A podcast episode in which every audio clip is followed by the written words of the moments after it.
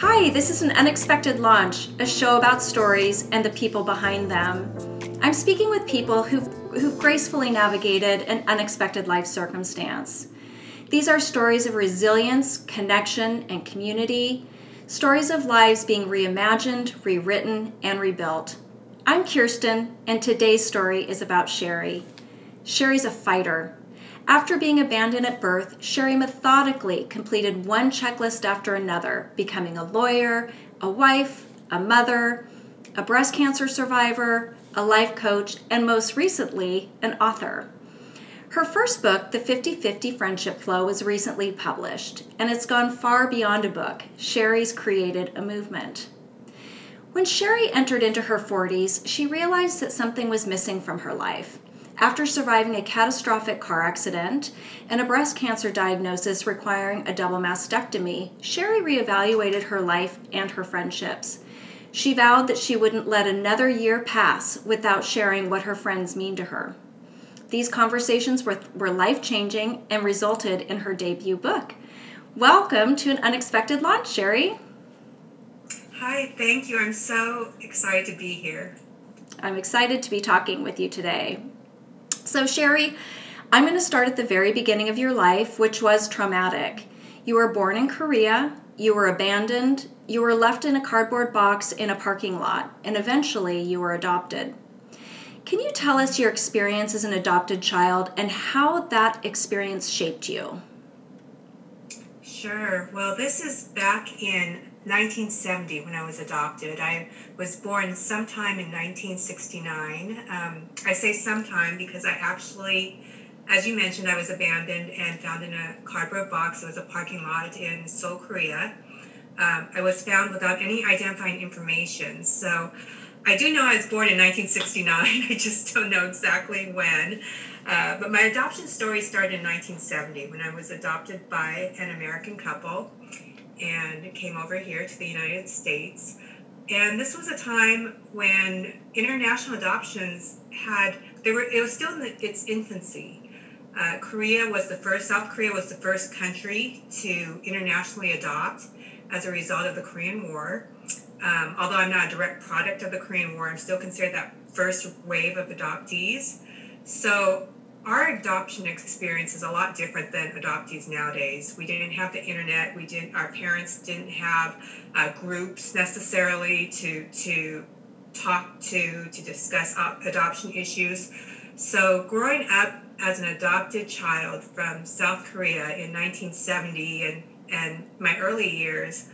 Uh, it, adoption really wasn't talked about and it was sort of it wasn't hidden from me but it was really brushed under the rug. Um, i really didn't start processing what it meant to me until until much later in life.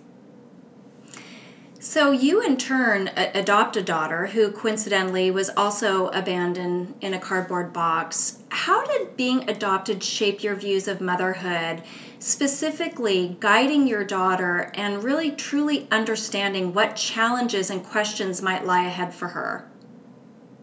Yeah, I learned a lot about my own adoption after adopting her. And by the time we adopted her, which was 2001, we did have these adoption groups, and I was able to see other adopted children. And watching her grow up and seeing the questions that she's had, she's now in her first year of college I found wow these are these are very similar experiences that she and I are having. She was adopted from China, a different country, but very similar um, experiences. She doesn't know her birthday either. Uh, the struggle with identity uh, and, and, really trying to find a place. Uh, there's a there's a lot of similarities, and I think the fact that we have similar experiences that gives us a place to find a common story, and it really I, I feel that really helps with her um, acceptance of kind of who she is and, and, and the things that she doesn't know about herself. Well, and I can imagine as you're seeing her go through your journey, you may have started processing things that you hadn't really thought of before. And, and that's one of the reasons I'm so happy that you're sharing your story with me today because again i just i truly believe that by sharing our journey and sharing our story not only do we help other people through their journey, but we continue to learn about ourselves, which is is so important. Yes, I mean it's little things like I would watch uh, adults tell my daughter how lucky she was to have a family, and they're very well-meaning adults, but it reminded me, wow, what was that like growing up as a child? Always being told that you're lucky to have a family, mm-hmm. and the effects that that has, or even though she looks similar to me, uh, she's constantly explaining why she belongs in the family she does. Uh, her brother is biological, a biological product of my husband and I, and they look, they don't look similar. Mm-hmm. Uh, and so she's always had to explain, even to adult strangers as a child, why she belongs in her family. And seeing her do that, I remember doing that myself and just recognizing that as a young child growing up that way always trying to justify or having to justify that you belong in a family uh, it has to have some level of effect. Well, and in fact, in, in your blog, you, you you talk about some of these things, and you address that adoption, whether you are adopted or you are adopting a child, that it can be a really traumatic event and that children who are adopted, as you've just mentioned, face an identity crisis. What advice would you have for children who are adopted and for parents who are adopting a child?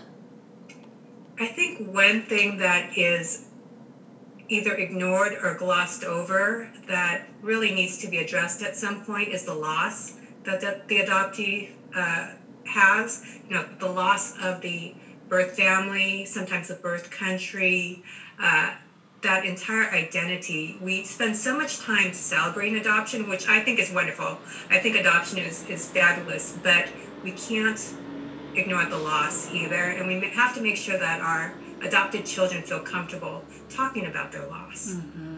Yeah, absolutely. Creating that safe space and mm-hmm. and as you say, you know, being made to feel that you are lucky to be in a family. You know, these these are things I again I think that people are so well meaning but often don't understand the impact of something that's seemingly simple, um, how that impacts a, a child and, and, their identity.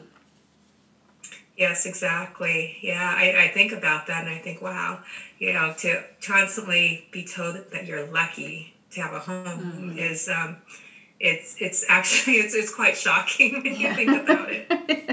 I agree. So I want to go back a little. We, we, we mentioned this a little bit in the beginning that just even as a young girl, you've always been a checklist person, completing your life in order. And you, you progress through your life in a stepwise fashion that really made sense to you at the time. And I so relate to this, and I suspect that many other women, particularly, will um, somewhat blindly walking through life and not really taking time to be mindful of the choices that we're making. And we follow an order that is it prescribed by society or I, I'm not quite sure, but we don't really ask ourselves what we truly want. And so I'm curious do you still approach your life in this I should do X, Y, or Z fashion? I am, in a sense, still a checklist person, but it's a different type of checklist. My checklist now, because I love lists, I'm a schedule oriented person, but it's what I want to do. It's what I feel I want to do next. And I think that I parent differently because of this. And my my daughter, who is more of a creative mind uh, than the rest of us at home, you know, we're, we're very linear in our thought, and and she has this amazing creative mind and I always tell her, you know, to explore and do what you love. Don't worry about having, you know, doing. If you want to go to a four-year college, great, that's perfect. But if you have a different path, that's fine too. Uh, and I think just understanding this that you now at this age that that checklist is something that needs to come from inside and not this external um, these external expectations that we think other people have on us is really important as we especially as we parent our children. You know i i agree with you and i was i was exactly that that checklist stepwise person. I did everything in the order that i thought that i should be doing. And um, you know my my middle son for example didn't go to college and i think that before that would have just really thrown me for a loop. But now I, I, I like you i so embrace encouraging people to think about what do you truly want because we have time and choices and opportunity to explore these things. You know, there is absolutely no reason that we should go through life in this stepwise fashion just because other people have. And so I think it's really empowering and really freeing. And I, I like you, feel that I, I parent in a different way with that that perspective that I didn't have when my children were younger, and I wish that I would have. yeah, me too. I, I, learned it a little later in life, but later is better than nothing. Exactly, exactly. So, Sherry, I want to shift gears a little bit. And in 2017, you were diagnosed with breast cancer. And I want to take you back to that first moment when you heard the, the diagnosis you have breast cancer. What were your first thoughts in that moment? So, um, it was interesting because I, being that checklist person, I was somebody that schedule oriented person that went to my mammogram appointments every single year from age 40 on. And I had earlier that year as well. And I had just happened to be in my doctor's office for something entirely unrelated and she mentioned that I had not had a physical that year. And we kind of hemmed and hawed whether or not I wanted to do it that day. Uh, we went ahead, and that's when she felt a lump, and then the diagnostic process started. So, this really, as it does with a lot of, if not most, cancer patients, came out of the blue. Uh, my son was 15 and my daughter was 17 at the time. And I do remember the day when I got the call from my doctor uh, telling me that I had breast cancer. She apologized and, and said, "I'm sorry, uh, you have, but you have breast cancer." And I literally uh, fell to my knees. I, I, I remember that moment. I was paralyzed. Mm-hmm. And hearing that diagnosis and feeling that paralysis, what did you fear the most of of hearing that diagnosis? My, you know, I don't well, I know what my fear is now, and I, I and actually, uh, as you asked that question, I, I am thinking about the fear. Of course, is death, dying.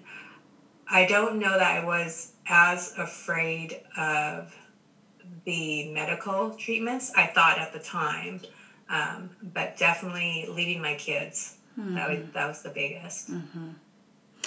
And and I remember reading, I believe in your blog that you you told your children about your diagnosis. What was that like to to watch their faces as you're sharing that diagnosis? Yeah, we called for a family meeting, and uh, at the time we had one dog. We didn't have two, but my my son, who was 15, was sitting on the floor with the, my dog, our dog, and he to look at my husband or I. Uh, as as I explained that I had breast cancer, he just said he knew. Mm-hmm. Uh, he because I was a parent that always went and picked him up from school, took him to school, and in recent weeks, because the I had not known this until my experience, the diagnostic procedure could be lengthy mm-hmm. and with a number of appointments. And he recognized that I wasn't able to pick him up from school, so he knew something was up. Uh, he stayed pretty quiet. My daughter looked over at my husband and said, Dad's crying. And once she made that um, notice, of course, everyone everyone started crying. But yeah, that's one of those moments that sticks to my head, and it kind of plays back like a slow motion movie mm-hmm. for me. Well, I, I I think our children are so intuitive, mm-hmm. and um, you know, I think that we may think that we're sheltering them from something, or, or that maybe we're we're going about our day as that everything is just fine but i i'm so fascinated by how intuitive our children are. And often they they may be thinking something or feeling it but they don't ask us. So like your son never said gosh mom you're not picking me up. Is everything okay? Um, but but they're they're wondering that in the back of their mind and they're processing these things. Yes and i remember uh, after that my husband then was still picking him up quite a bit driving him quite a bit because I had many appointments. And one afternoon, my husband said, You need to talk to our son, Zach, uh, because he said, Dad, there's no cure for cancer. So he had been doing his own research right. on his own, unbeknownst to us, right. with the internet and, and looking things up. Um, so that's one thing I think that I would probably do differently in the situation. I may talk to my kids a little bit more about the process that I was going mm-hmm. through. Well, and at the time we we do the best that we can, and it's really only in retrospect that we think we could have done these things differently. And this again is why I love having these conversations because I really like for people who might be in your shoes thinking about how do I tell my children or how do I help my children through this process. These are things that in the moment you you don't have the, the, the bandwidth to be thinking about these things. You you're simply trying to absorb the diagnosis, go through treatment. And so by hearing stories of others, it helps us think about what are those little tips that I might not otherwise know. So thank you, Sherry. I really appreciate you being so open. Um, you know, one of the things that you also mentioned is how much you struggled with loneliness during your cancer treatment. And I know that you are not alone in this feeling. So many people who are going through cancer feel isolated and, lonely. And I'd love to know what helped you when you were at feeling those loneliest moments. What helped you get through those moments? Yeah, cancer, as I imagine many um, other diagnoses, is a very lonely process. You could have rooms, a room full of people around you all the time, and you're still alone. Mm-hmm. Um, it sits in your head, and it, it just it kind of encompasses. It can encompass all your thoughts. For me, that's when I started journaling uh, my first thought actually, and everyone is different. You never know how you're going to react to a tragedy until it happens to you. Uh, I used to say that about cancer, and then now I know how I'm going to I'd react. But my my thought when it happened was there has to be a purpose to this, and I started journaling, and I still journal every day to this day. And part of my journal practice is I look back on now I'm at three years. I look back on the years prior on that date and I'm able to see the growth and the progress that I've made. So, one, journaling really helped me. Um, it, it kept me on focus too. Also, too, I, I started listening to listening to podcasts like yours.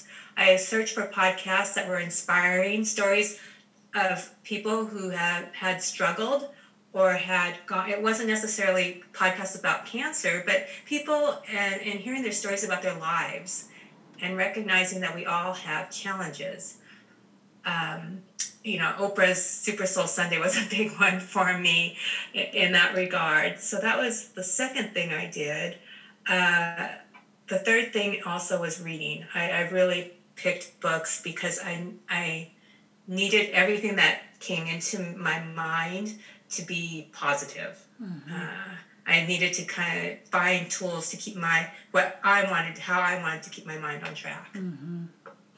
Well, you know, I, I I so relate to your listening to podcasts of people, and it didn't matter what their story was. And you know, when I was in my lowest moments and trying to figure out how to move forward it was listening to the stories of other people and it didn't it didn't matter what they had been through it's just that they found themselves on their knees at their lowest moment and they used that as you said what's the purpose of what's happening and how do i use that to propel myself forward. And so i think that that's again the, the power of stories.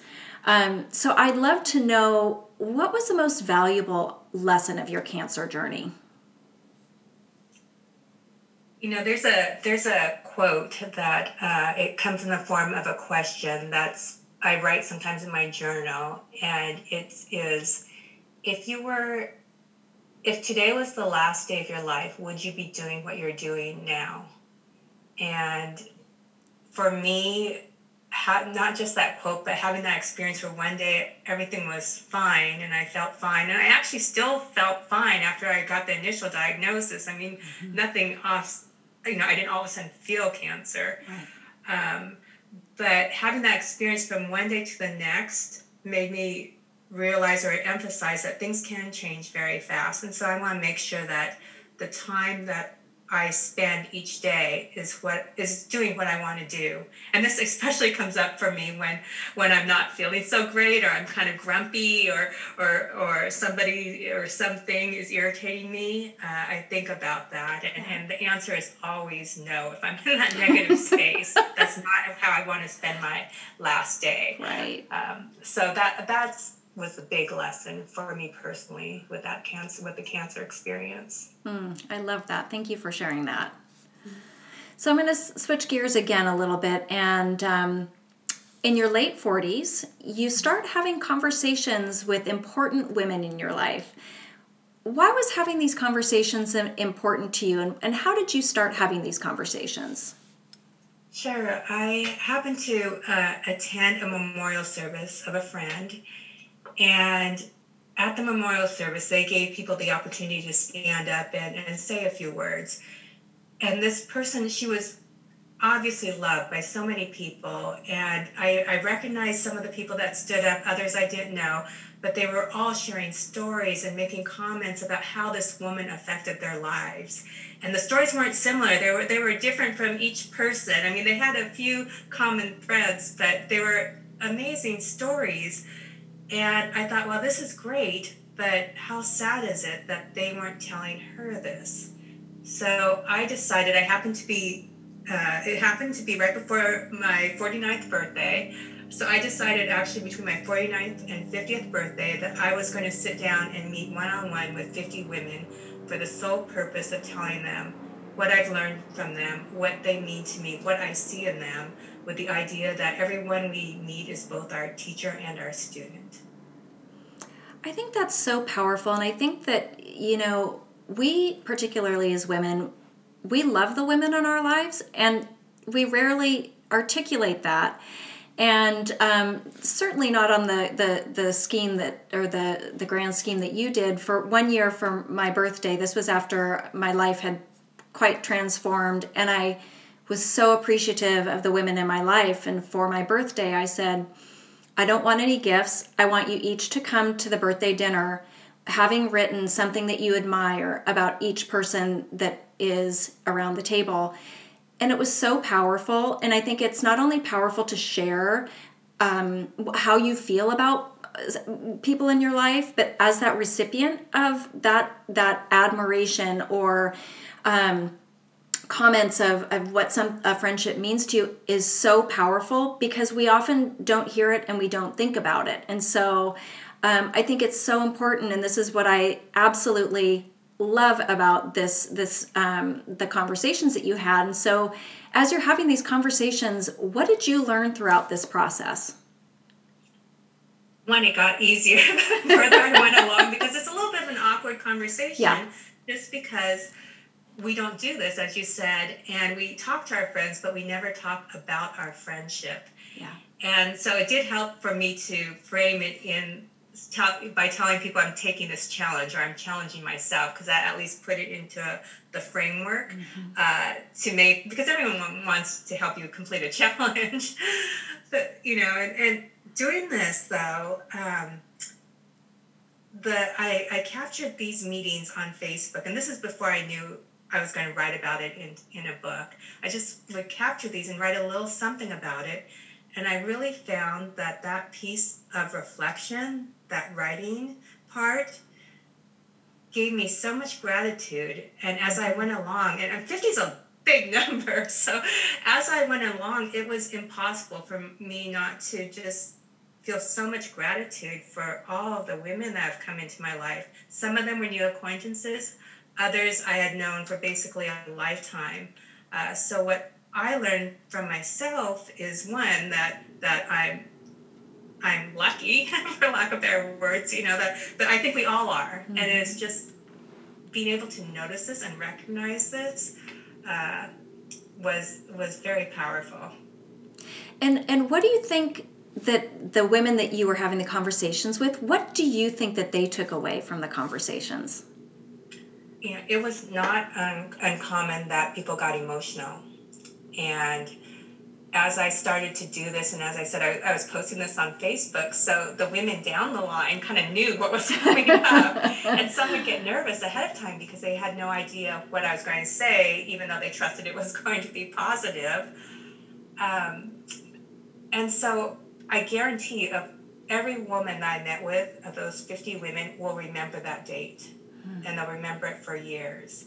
It's something that's going to stick out to them, not because it was some grand dinner or celebration or anything like that, but because it was a moment that somebody said, "Hey, this is what I've learned from you, and this is how you've changed my life."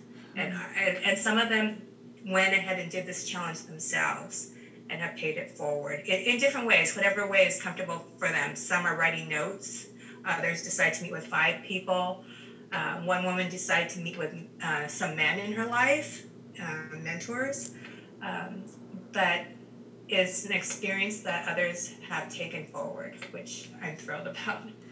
Well, and that's what I alluded to in the beginning that it's gone beyond a book and, and it is um, a journal as well. It's a fantastic book. I'm absolutely loving reading all of the, the stories and the takeaways, and I love the reflection. It, so it's a really powerful book, and I highly recommend it. As you've seen this take off and, and turn into a movement, how has that impacted you? I'm so I'm so grateful. Uh, when I decide to write it or put my experience into this book form, my thought throughout the whole process was, I just want to be able to change one woman. Mm-hmm. I want one woman to do this, and maybe she'll change another woman. And so every time I hear, uh, get a message from someone, uh, recently I had a woman tell me she sent it to her sister in law in Hungary. Hmm. And her sister in law read it, read the book, and she started doing this in Hungary and it was the best. It was, it was a, the best Facebook message I have ever gotten, actually.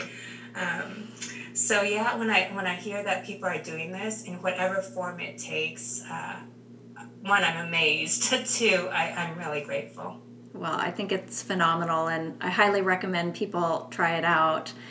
Um, and then, speaking of, of that, you've recently launched another initiative, and now you're meeting with 52 women over Zoom, and you're asking them all the same question, which is what is the mess that became your message? So, tell us about how this concept evolved.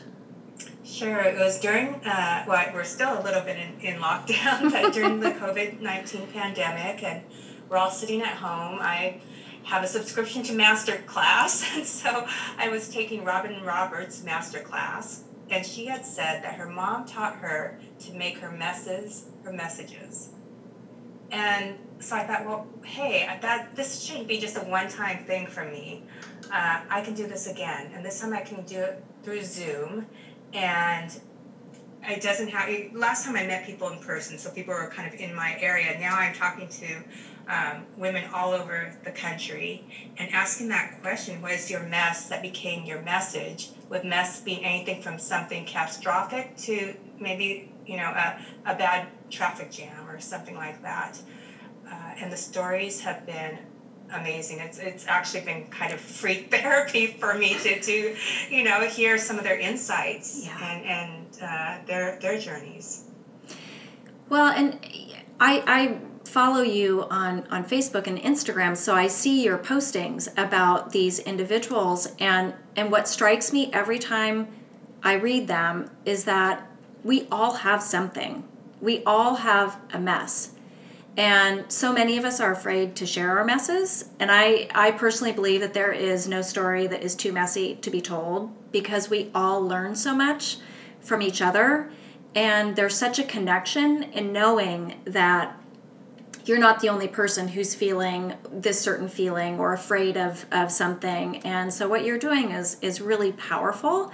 And i'd love to know what is your hope for these conversations? My hope is that we all learn. It's kind of like it's it's very similar to what you're doing. I hope we learn from each other from these stories. I just had a woman who i've known for years uh, share with me that she suffers from daily anxiety and depression. I had absolutely no idea, but this is something that my daughter also experiences. And my one hour conversation with her became a, the best conversation I ever had with my daughter. I finally mm-hmm. understood what it's like to, as much as I can, to live the way my daughter does. And, mm-hmm. and, and uh, and my daughter realized too that hey mom finally kind of gets it uh, but yeah these conversations these messages to messages they're changing my life. And so my hope is that this these messages will also speak to other women. Well i have i have absolutely no doubt that they will. Um, and i'm really looking forward to seeing the the final product of these 52 conversations because i know it's going to be incredibly powerful and insightful.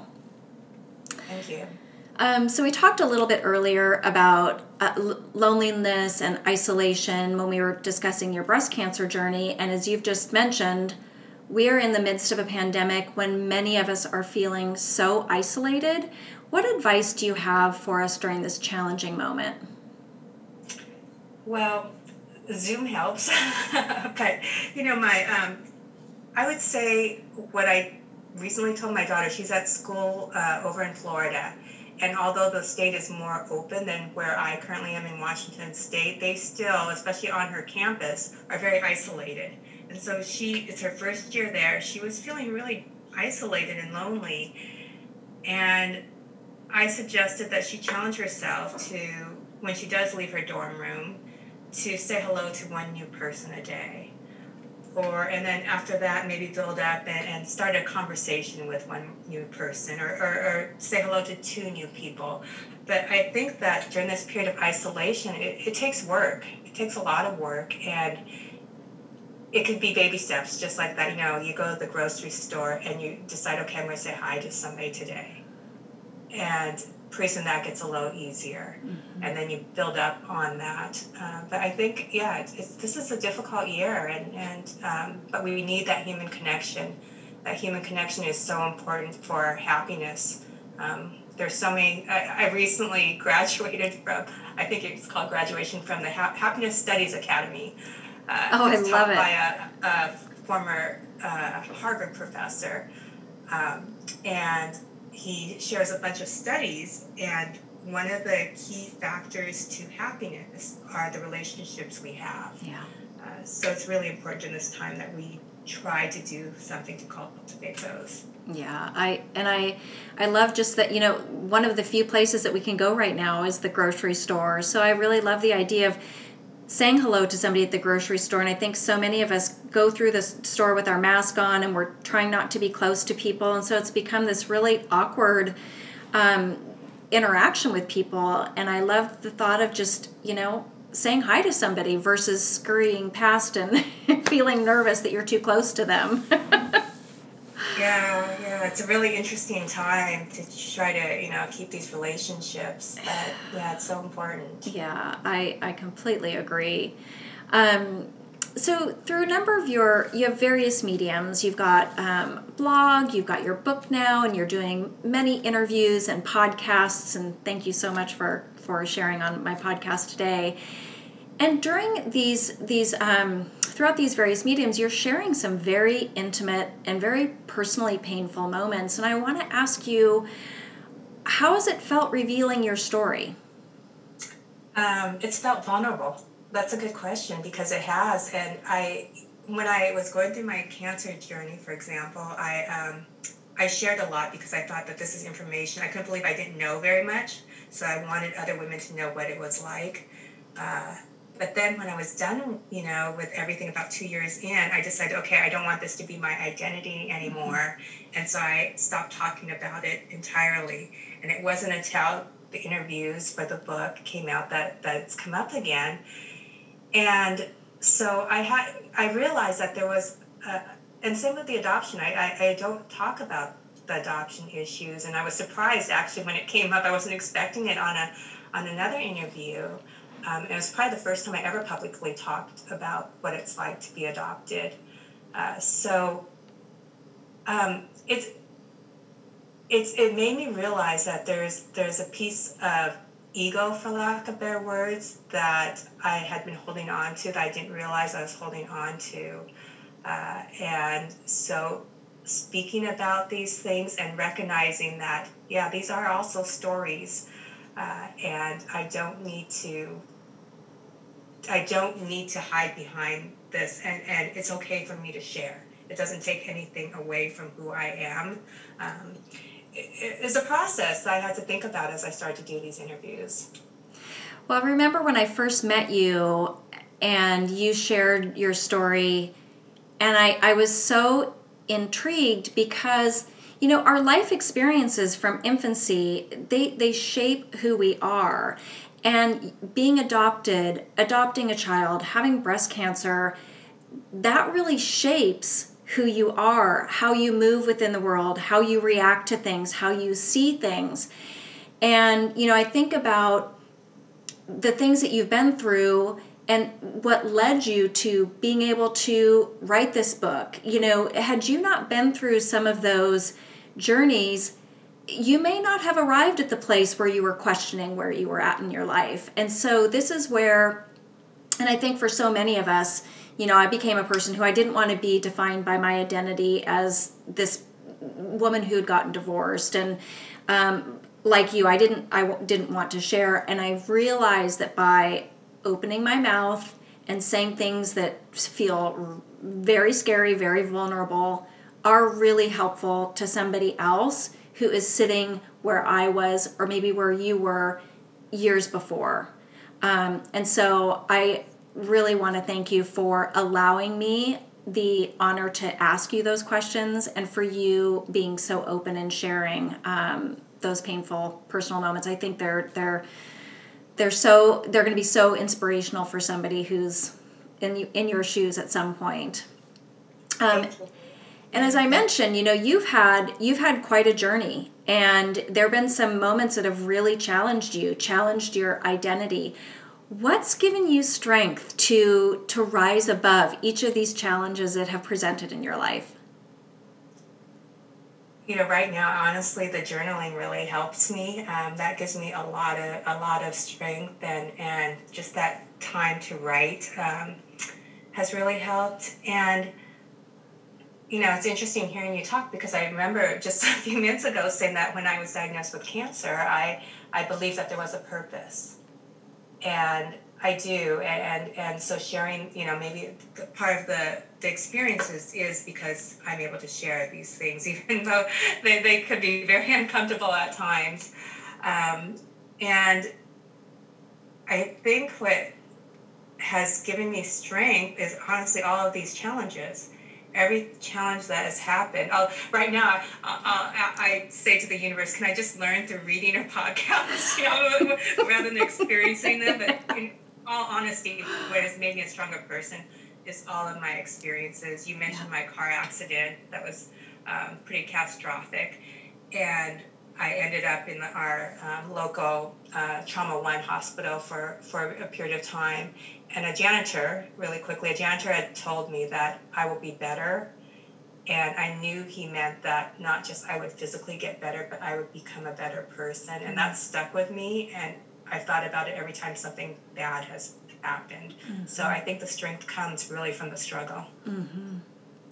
Yeah, I I absolutely agree. And you know, I went through a period of, in my life for about a year where it literally it's like I I, I feel like I I pick myself up and something else, you know, the other shoe would drop, and it got to a point where I said, you know. I feel like I've learned enough this year. Could we just because I like you I, I, took the approach that there there's something to, to learn from this and I'm going I'm going to use this to learn something about myself and to make myself feel stronger and they do these things they they they have the capacity to, to show you something more about yourself show you something that's already inside. Your that strength and that courage is already there. Sometimes we're not tested to the point that we really need to draw upon it but i think we discover these things like uh, you know things that i've done that i would have never thought possible. Um, and that actually really leads me into my next question which is what are all what are the gifts that have come through through the journeys that you've been been on the gifts uh, that have come are one as we talked about earlier recognizing that each day is a gift and really recognizing this has helped a lot this year with all the all the chaos and, and negativity that that has happened in our country this year um, to the gift you know to to know that this is the way I want to spend my energy and my time um, help keep my my head out, out of getting getting caught up in, in a lot of the ugliness um, that was that was and is happening um, so that's part of the gift. The other gift is I, I am able to relate to more people now, and I, I see people as more than who they are on the outside. And the more I talk to um, others, like for the book, and, and talk, speaking to you, I, I'm recognizing that that we all have a common story, there's something that connects us, and I've learned to that if I can focus more on our similarities as opposed to what seems like huge differences, which usually are not not are not, um, that that I can appreciate people a lot more. Mm. Well, and I suspect that you know people are opening up to you because you've opened up, you've been vulnerable, and you've given somebody else the space to feel safe to share more of themselves with you. And the more we share in these deeper connections that we have, are so gratifying and I, I you know I, I, I really feel that we're able to see that we really share so many of the same things eh, you know at our core yeah i always say now if Justice Scalia and Justice Ginsburg could get along despite their fundamental differences, uh, we could all probably find something that we could laugh and joke about. absolutely. Oh, absolutely. And let's hope that happens. Well, Sherry, thank you so much for speaking with me today. It's been such an absolute pleasure, and I really want to thank you for all of the great work that you're doing. And I wanted to, to ask is there anything that I haven't asked you that you'd like our listeners to know? I can't think of anything off of the top of my head, you know, other than uh, to really, really appreciate the relationships that are around you. And I used to say that people were a blessing or a lesson, and I've changed that to teacher and student because I feel that when we when we look at someone as a teacher and a student, if we start the relationship off that way, as opposed to looking at someone as a blessing or a lesson that's kind of looking backwards, mm-hmm. a teacher and a student really is looking forward, and, and you start to see these gifts that people bring to your life, mm-hmm. and and you see your purpose in their life, and it, it's such a great groundwork for any relationship. And Sherry, where can people find you? Um, well, the book is on Amazon, and my website is, and I didn't talk to a marketing specialist before this, so there's a lot of words here, but it's an animperfectlyperfectlife.com. Fantastic. Well, I'll go ahead and I'll be putting those links in our show notes. Um, and again, Sherry, thank you so much for our conversation today. I've absolutely loved it. Thank you. I've enjoyed it thoroughly. Thanks so much for having me. Thank you. Thank you for listening. If you like what you heard, please rate, review, and subscribe to the Unexpected Launch podcast.